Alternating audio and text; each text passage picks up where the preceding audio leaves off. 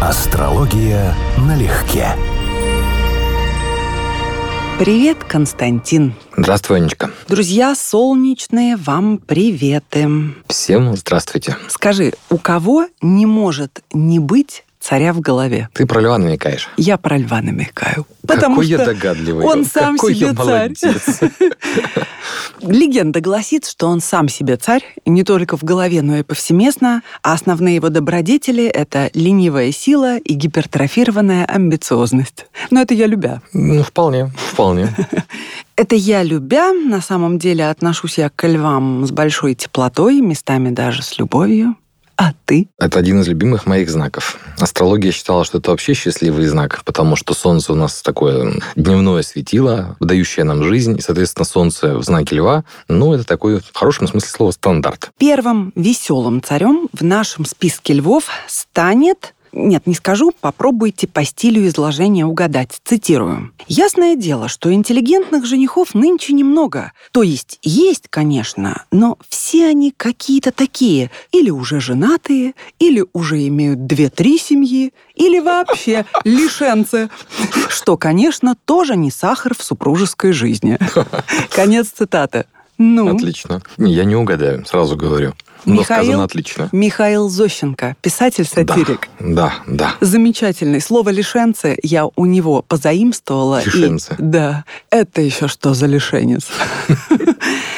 Его отец был художником, мама до замужества увлекалась актерским ремеслом, хотя была дворянкой. Семья Зощенко жила небогато, кроме Михаила, в семье было еще семеро детей, один из которых, правда, умер в младенчестве. И отец умер, когда Зощенко исполнилось тринадцать лет, настали очень финансово тяжелые времена. Вот с этого самого возраста Зощенко жил жизнью, прямо-таки скажем, далекой от того, что мы можем назвать благополучной. Замечаю у многих выдающихся львов, оставивших после себя нечто осязаемое и существенное, жизнь не то что не сахар, совсем не сочетается с тем сиянием и с тем образом, и с той удачей, и с тем, что должно, по идее, причитаться такому солнечному знаку. Скажи, что у него и почему так? Я, знаешь, как будто уточнил немножечко иначе. Не столько я в львах часто такие ситуации вижу, сколько вот ты, как только сказала, что речь о Зощенко, и сразу вот юморист-сатирик, вот у них очень часто бывают тяжелые карты. Это объективный факт, что человек, который тренирует в себе юмор, фактически защищается на окружающую действительность. Для него это способ анестезии по отношению к действительности, которая для него болезненная. И у комиков это очень частое явление. Вот у него реально проблемные места в гороскопе, причем целый список. И как раз по Солнцу, по Льву, он вполне адекватен, у него все вполне замечательно. А вот его Меркурий, который должен описывать и писательские способности, и коммуникативные, умение говорить, умение думать, участник Тау квадрата с очень сильным Марсом и очень очень сильным Сатурном, которые сами по себе в оппозиции уже описывают жизнь с трудностями, скажем, достаточно серьезными.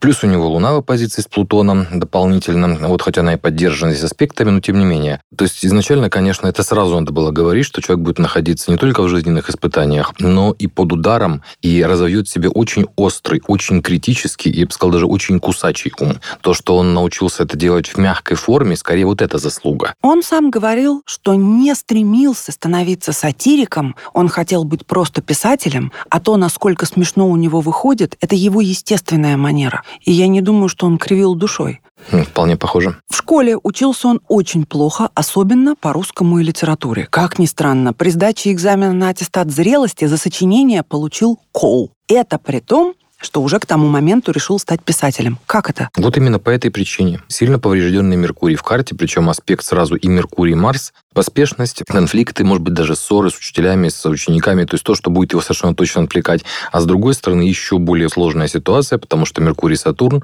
Меркурий в раке в гуманитарном знаке, Сатурн очень силен, он должен был восприниматься, особенно в детстве, как тормозной. То есть конкретно тормозной, особенно в абстрактных, точных и подобного рода науках. То есть ему было сложно. Я еще раз, я его очень хорошо понимаю, исходя из карты, что это все правда, это не миф. А если в целом по гороскопу его судьбу оцениваем, есть конкретные показатели, например, на то, что человек будет принимать участие в военных действиях, добровольцем пошел на фронт в Первую мировую войну, окончил школу прапорщиков, почти сразу получил под командование роту, потом батальон, в общем, стал в итоге обладателем пяти орденов и на Вторую мировую пошел, но поскольку у него проблемы с сердцем были, угу. его демобилизовали. А так очень даже отважный, храбрый и идеологически заряженный лев. Совершенно верно. Именно Солнце, то есть лев в его карте, решает эту проблемную позицию Марс-Сатурн. У него фактически получается сочетание, пусть с широким орбисом, но тем не менее, Солнце-Марс-Трин и взаимной рецепции смешанной. Поэтому, безусловно, это человек, который внутри себя именно как личность, в каком-то смысле боец, способный удержать удар, способный вообще, в принципе, продемонстрировать стойкость как качество, потому что секстиль Сатурна здесь тоже есть. И это должно было его очень жестко отшлифовать. Публикация первых глав его автобиографической повести «Перед восходом солнца», которая считается лучшей в его творчестве и над которой он работал восемь лет, стала настоящим скандалом. Это мы забегаем вперед, то есть он уже получил свою славу, любовь читателей. В тысяча девятьсот двадцать девятом году в тогдашнем Ленинграде был самым любимым из известных людей по опросам. Но при этом, как только «Перед восходом солнца» вышла в свет,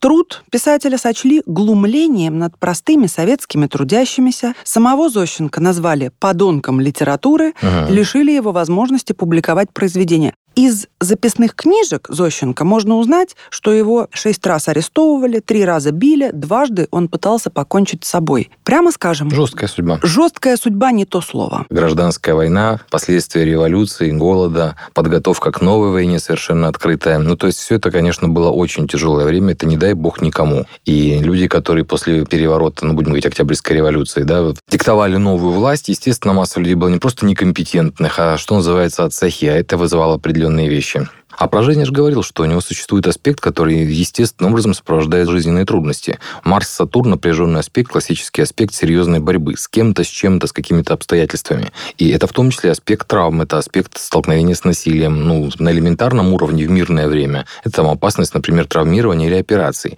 А вот в военное, это может быть ли там предвоенное, послевоенное, в широком пределе, потому что часто проблемы приходят через других людей. При такой тяжелой жизни улыбка сквозит у него даже в письмах. Например, Максиму Горькому он в тысяча девятьсот тридцатом пишет: «Я нарочно для собственного успокоения прочел недавно чуть ли не все биографии сколько-нибудь известных и знаменитых писателей. Я, конечно, не хочу равняться ни с кем, но вот их жизнь на меня очень успокоительно подействовала и привела в порядок. В сущности говоря, страшно плохо все жили. Например, Сервантесу отрубили руку».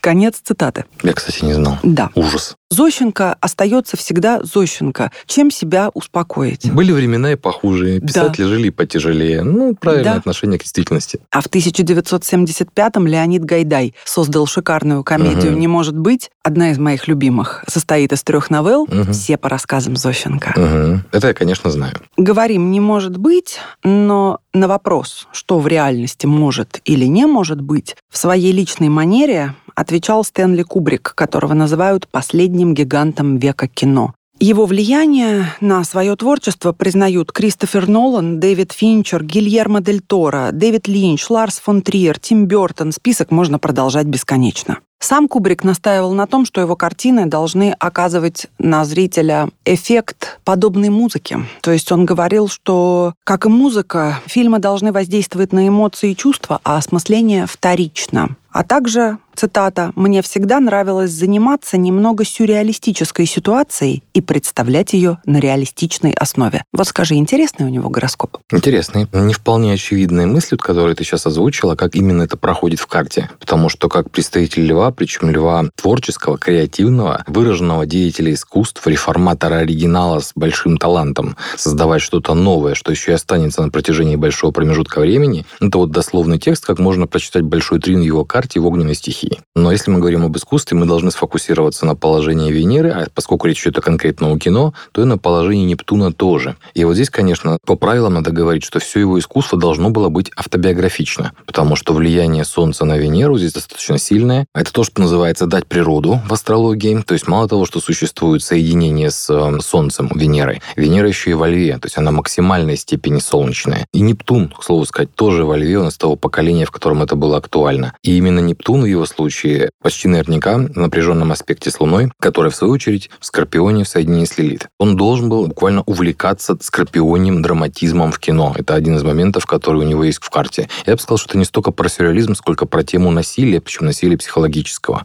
Любовь к кино Кубрику пришла через фотографию. В тринадцать лет он получил от отца в подарок фотокамеру и вскоре стал официальным школьным фотографом. Вот он визионер, настоящий. Он был и оператором, то есть он в киноискусстве и в фотоискусстве понимал все от А до Я. Ну, если мы говорим про творческую деятельность в искусстве, то это прямым текстом. У него трин в огненной стихии, солнце, Венера, Уран, но он в этом смысле должен быть буквально лично реформатором, то есть он должен попробовать почти все сам, во всем разобраться и дать какой-то новый толчок, какую-то модернизацию или рационализацию того, что он узнал и того, с чем он столкнулся. Но, конечно, для меня это удивление, потому что я его космограмму раньше не смотрел, в какой степени у него Венера солнечная и львиная. А это во многом определяет тему искусства. То есть это очень личные для него темы, хотя нам они могут казаться абстрактными. Ну, наверное. Но почти все фильмы Кубрика — это адаптации литературных произведений. Видимо, адаптации такие, которые очень сильно отличаются от оригинала. То есть очень сильно модернизированы его взглядом, его камерой, его кадрированием. Ему приходилось общаться со всеми практически авторами, в том числе с Владимиром Набоковым, ведь он и Лолиту снял первую, mm. и со Стивеном Кингом «Сияние», это с Джеком, да, Николсоном. У него в карте достаточно уязвимая Луна. Вот то, что я говорил, Луна в Скорпионе имеет целый набор повреждающих ее аспектов. В соединении с Леей. Это человек, который раним. На самом деле раним, эмоционально уязвим, на самом деле достаточно обидчив. И, в общем, даже склонен жить, вот именно не творить искусство, а жить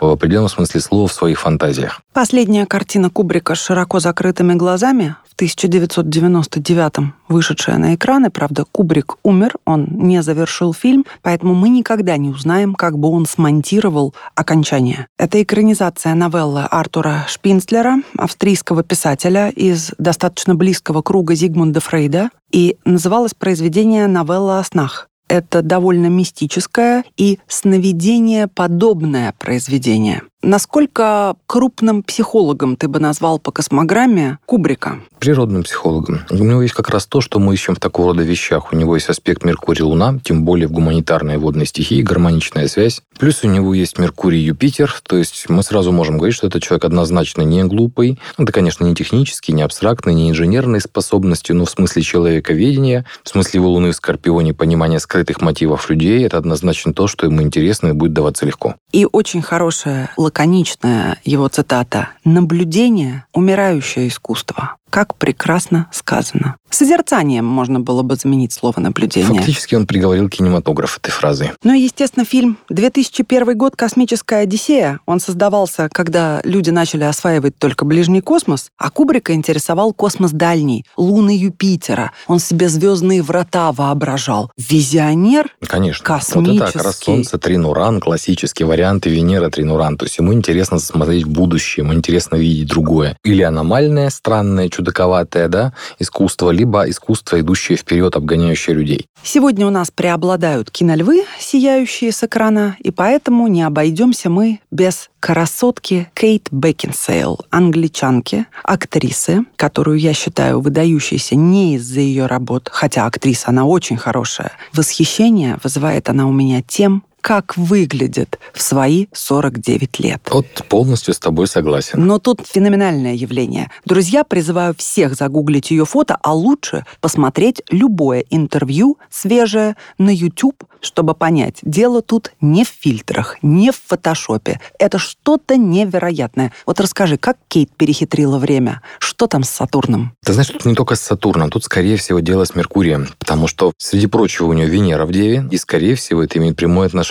к внешности, потому что это чисто внешне соответствует комбинации Венера-Меркурий. И в том числе по сохранности в возрасте, не в смысле Сатурна, то есть долго, снежная королева, а именно в меркурианском типе. То есть она выглядит как такой подросток, который играет женщину лет на десять-пятнадцать постарше, да, скажем условно, ну, молодая женщина. Да, у меня вызывает постоянное восхищение не только тем, как она сохранилась, а как она себя ведет в интервью, как она улыбается. То есть однозначно такой очень симпатичный человеческий тип. Исключительно. Но все же еще пару слов про ее внешность. Внешность. Неправдоподобная кожа, неправдоподобные пропорции, мускулатура. Причем даже не скажешь, что это вот именно только генетика. Я полностью разделяю Нет, идею. Нет, это и труд, конечно. Вот. Я полностью разделяю идею, что во второй половине жизни наш характер, наш режим, наш дух идет через тело в виде труда, режима и всего остального. Я видел с ней несколько видео, как оно в быту, да, совершенно явно, что человек поддерживает себя в форме. Шесть раз в неделю тренировки, да. Разумеется, и растяжка у нее космическая совершенно. Но еще раз, когда она сидит на интервью, качество ее кожи, естественность, свежесть, что-то феноменальное.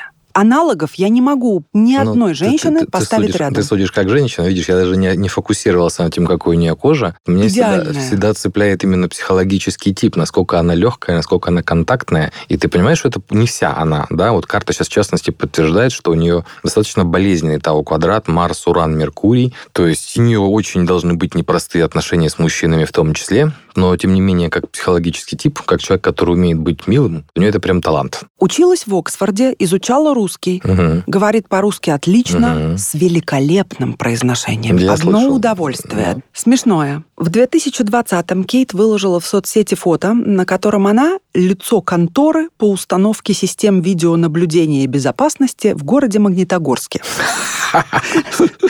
Она... Да. И поскольку Кейт славится не только своей игрой в фильме «Другой мир. Войны крови», «Вампирша роскошная», да, просто рекламщики слезали постер, но она славится, да, и чувством юмора. И вот что она написала. В общем, в духе той еще недельки, имея в виду локдаун в Лондоне, я открыла собственный бизнес систем видеонаблюдения на Урале. Там действительно я с какими-то яйцами по-шотландски или дорубом.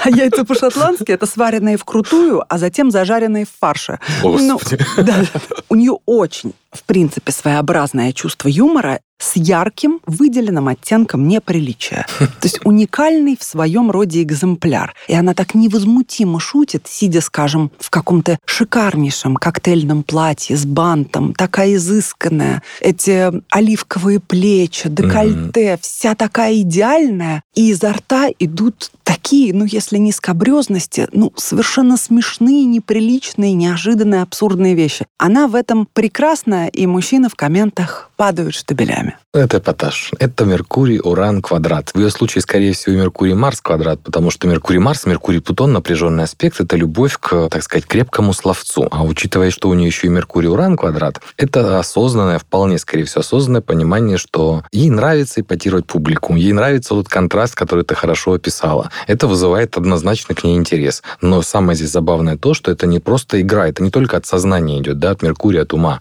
Это реальная ее естественная склонность переходить в крайние состояния. В смысле именно лексики, в смысле поведения. Ей нравится проходить через разный диапазон. Меня очень подкупает ее хулиганистость. Во-во-во-во, да, да. Когда мешают класс с хулиганством... Да. Я уже сто раз говорила. Коктейль беспроигрышный. Бесстрашная красотка, которая сыграла в «Авиаторе» Аву Гарднер. И в «Ван Хельсинге» она играла. Много у нее хороших работ, а обожаю я ее все-таки за то, что это пример роскошнейшей львицы, перехитрившей время. Ну, это действительно интересный человек. Интересный тип, интересная внешность. И как минимум интересная для рассмотрения карта. А влюбчивая Кейт? Ты знаешь, да.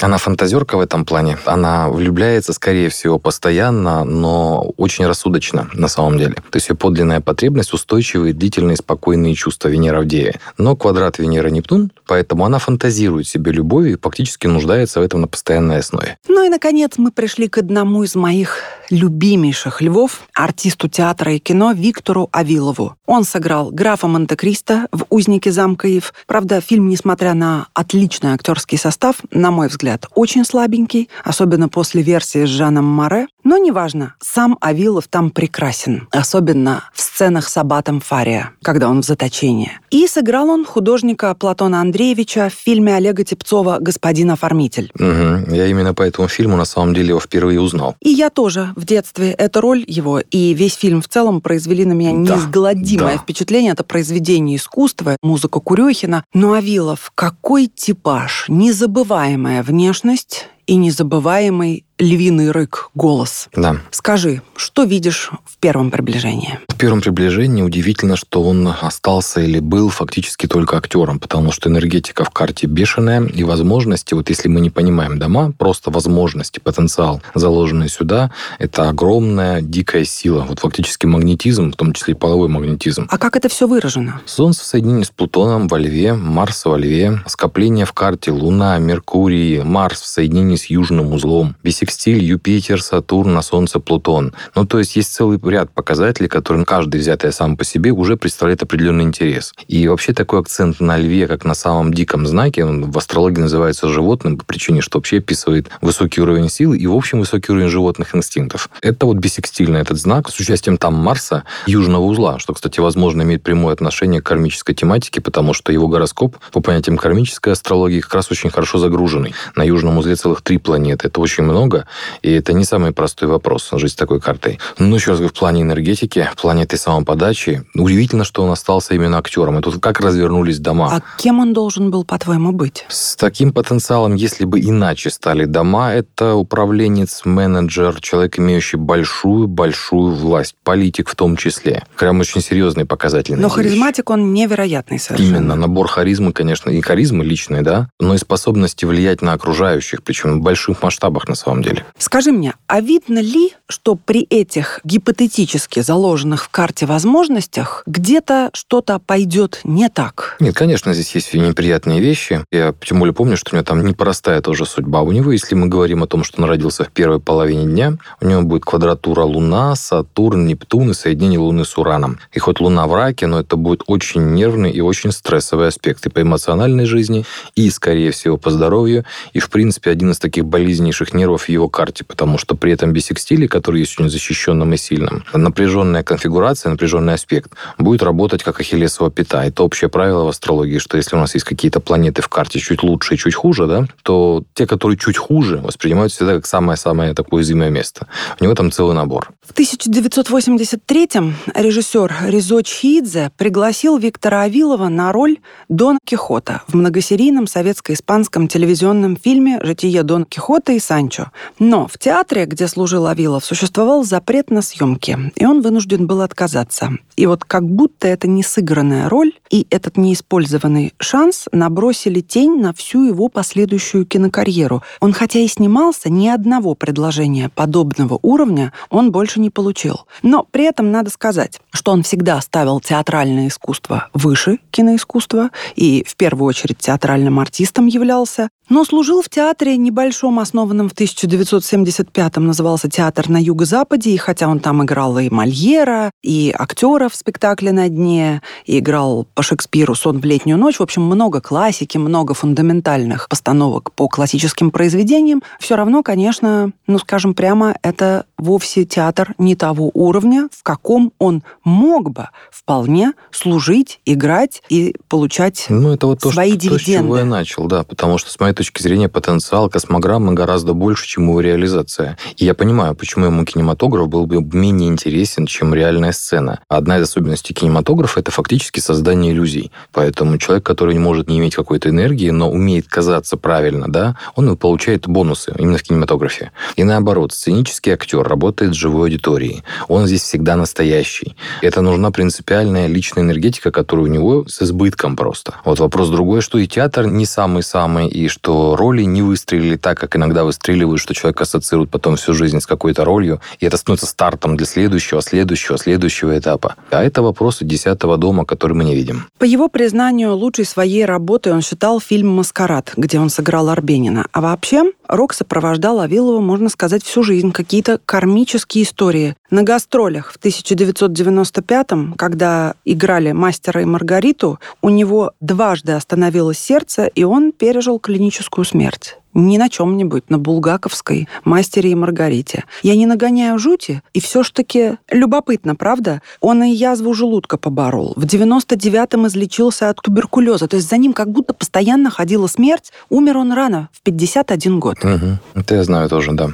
Вот эти проблемы со здоровьем очевидны в карте или нет? А, думаю, да. Причем это как раз тот случай, когда мы просто обязаны предполагать, что Луна у него находится в раке, а не во льве. Она на границе знаков. А это означает, что родился он в первой половине дня. Вот тогда у нас будет сразу и проблемы с желудком, в принципе, до язвенной болезни, и серьезные вообще, в принципе, общесоматические проблемы. Возможно, это, кстати, должно иметь даже прямое отношение к туберкулезу, потому что один из факторов, который за это отвечает, это неудачные комбинации в карте Сатурна, Меркурия, Луны. Как раз у него него будет вот, вот первая половина дня именно такая картина. А вот именно сердце, например, и клиническая смерть, ну, смерть вообще это восьмой дом, поскольку нет времени рождения, мы его не видим. Но, конечно, по сердцу тоже есть вопросы, потому что считается, что за это отвечает более-менее точно именно Солнце. А Солнце у него одно из самых благополучных мест в карте. Поэтому в том варианте, в котором он жил, ну, наверное, есть определенные вещи, определенный рок. И это, возможно, имеет отношение к южному узлу, и, в частности, вот планете во Льве, Марсу. Но Авилов все-таки был до такой степени уникальным, что ни зрители, ни даже критики не пытались причислить его к конкретному актерскому типажу. И я бы сказала, что именно Виктор Авилов являет собой тот типаж льва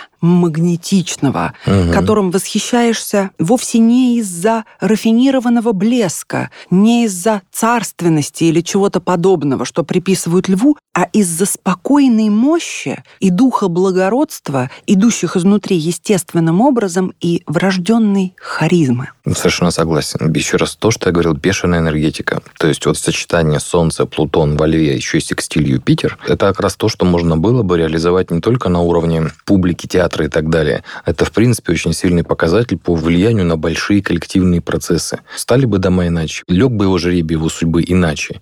Мы бы видели совсем другую личность. Да, он бы, возможно, выглядел тоже иначе, но его биография складывалась вообще в профессионально в совсем другой сфере. Не в театре, а, может быть, в бизнесе, в политике, в каких-то очень масштабных мероприятиях. Дорогие львы, хочу пожелать вам настоящих друзей, а не свиту, уверенного равновесия, но без гордыни. Кожу Кейт Бекинсейл, да? Кожу Кейт Бекинсейл и своевременного признания в любом деле, которому вы решитесь отдать свои лучи солнца. Лев такой знак, что ему что-то желать, это только портить. Поэтому, дорогие львы, оставайтесь с собой. Мы вас любим именно такими. С днем рождения, дорогие львы! С днем рождения! Астрология налегке.